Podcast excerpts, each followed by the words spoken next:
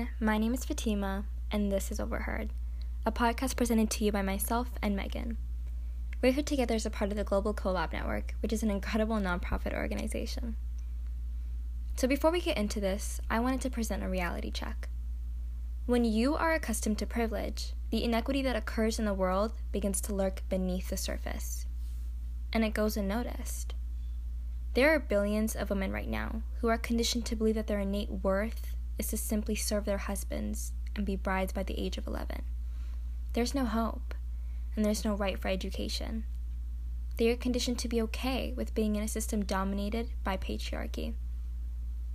Millions of women who have regularly experienced sexual violence, gender-based violence, female genital mutilation, domestic violence, women who don't have access to menstrual hygiene tools, women of color who have passed due to mistreatment during childbirth, which I think it's important to include that Black women are three to four times more likely to experience a preventable pregnancy-related death than white women.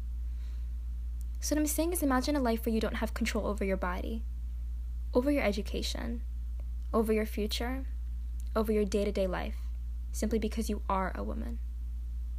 As I said before, when you are accustomed to privilege, all of this inequity goes unnoticed.